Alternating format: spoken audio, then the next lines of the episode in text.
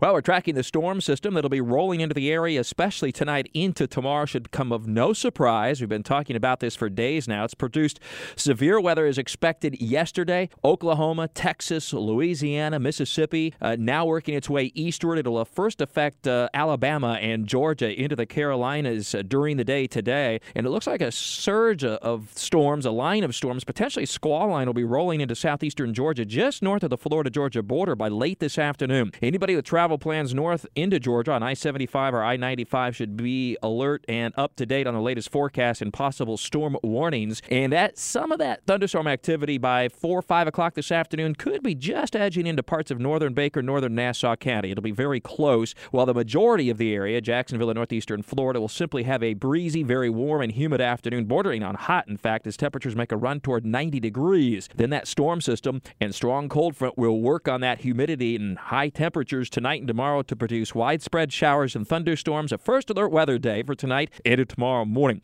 in anticipation of pockets of very heavy rain and the potential for strong storms that may produce damaging winds and even an isolated tornado threat tonight into tomorrow morning. Would not be at all surprised to see some kind of storm watch, perhaps a tornado watch issued for the area. Uh, remember, a watch means conditions are favorable for severe weather, and you should be alert and up to date on the latest first alert forecast. A warning means you need to take action if you live where the warning has been issued. It means either a tornado has been sighted or indicated by radar. We'll, of course, keep you up to date round the clock from the Action News Jax First Alert Weather Center right on into tomorrow. It would appear that the majority of the heaviest rain and storms will occur approximately between about 8 to 9 o'clock in the evening tonight and about 9 to 10 o'clock tomorrow morning. So, tonight, uh, overnight, into the morning hours tomorrow, the potential for very heavy rain and some severe weather at times. And then those storms will push more south into central Florida as well as east offshore by midday Friday and into the afternoon. We'll catch break, even manage some sunshine, and temperatures will recover into the 80s in the afternoon. But that front that will have moved through and causes the severe weather tonight tomorrow morning will start to move back north as a warm front already tomorrow night. We may see some scattered showers and storms as early as uh, late tomorrow night, early Saturday morning. And Saturday just looks stormy at times. Scattered showers and thunderstorms. Uh, depending on how much heating we can get, we may also have some severe weather to deal with on Saturday. The good news is we'll salvage a beautiful Sunday. We'll finally get the uh,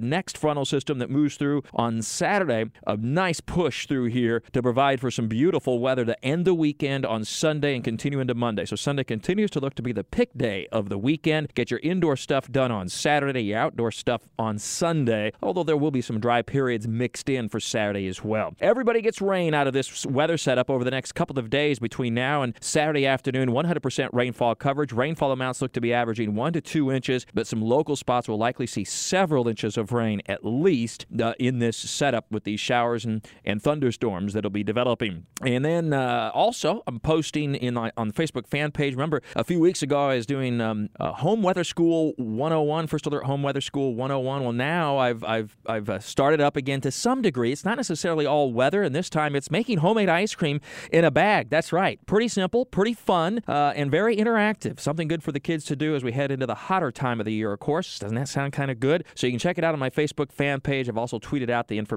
uh, and you can see it in the early morning hours on CBS 47 and Fox 30 Action News Jax. Again, we'll keep you updated around the clock from the First Alert Weather Center on the heavy rain and severe weather potential, especially occurring this evening, overnight, and into Friday morning, and perhaps again in a scattered fashion on Saturday. A watch means conditions are favorable for severe weather. A warning means you need to take action that a severe storm has been indicated by radar or has been reported. And um, download for free the WOKV uh, news app, the Action News Jax First Alert Weather app is free of charge as well. Help you get updated weather information over the next several days. With all your weather all the time, I'm Chief Meteorologist Mike Buresh from the CBS 47 and Fox 30 Action News Jax First Alert Weather Center for 104.5 WOKV.